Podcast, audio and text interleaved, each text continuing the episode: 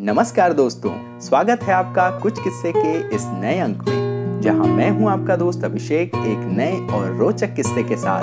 तो किस्सा कुछ यूँ था कि जब भारतीय अफसर ने पाकिस्तानी अफसर की उर्दू में की बोलती बंद जैसा कि जग ज़ाहिर है कि भारत और पाकिस्तान के बीच शांति काल में भी मनोवैज्ञानिक और कूटनीतिक युद्ध चलता रहता है। ऐसे ही एक कूटनीतिक युद्ध में भारत के एक वरिष्ठ अधिकारी ने पाकिस्तान के अधिकारी को भरी सभा में चुप करा दिया था। मज़े की बात तो ये दोस्तों कि चुप भी उसी भाषा में कराया जो पाकिस्तान की आधिकारिक भाषा है। जी हाँ उर्दू।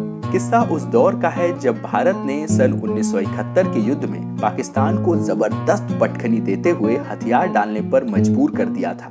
तब पाकिस्तान के नब्बे हज़ार से ज़्यादा सैनिकों ने अपने कमांडर, लेफ्टिनेंट जनरल नियाजी के साथ आत्मसमर्पण किया था। भारत ने इन्हें तब बंदी बना लिया था। युद्ध समाप्त हुए, कुछ समय बीता तो पाकिस्तान ने भारत के पास युद्ध बंदी के रूप में कैद अपने सैनिकों को छुड़ाने का प्रयत्न शुरू किया। इस बीच अंतर्राष्ट्रीय ताकतें भी सक्रिय हुई और उन्होंने भारत की तत्कालीन प्रधानमंत्री इंदिरा गांधी और पाकिस्तान के प्रमुख जुल्फिकार अली भुट्टो के बीच बातचीत करवाने की कोशिशें की। अंततः वे प्रयास सफल रहे और इन दोनों नेताओं के मिलने से पहले भारत पाक के वरिष्ठ अधिकारियों का मिलना तय हुआ। भारत की ओर से डीपी धर और पाकिस्तान की ओर से अज़ीज़ अहमद बातचीत के लिए साथ बैठे।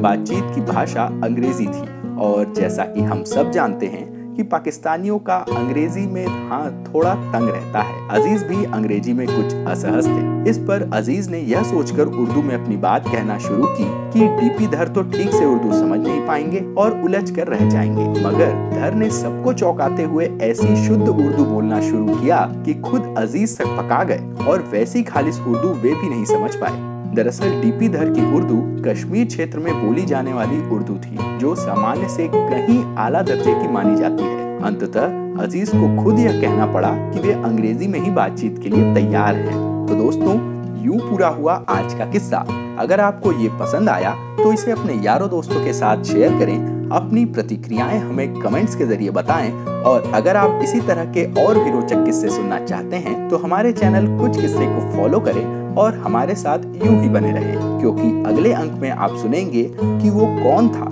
जिसे अच्छी पढ़ाई करने के इनाम में राजा ने हाथी पर घुमाया था। तो दोस्तों, आज के लिए बस इतना ही। जल्द मिलेंगे एक और दिलचस्प किस्से के साथ। तब तक के लिए अपने दोस्त अभिषेक को दीजिए इजाज़त। नमस्कार, जय हिंद।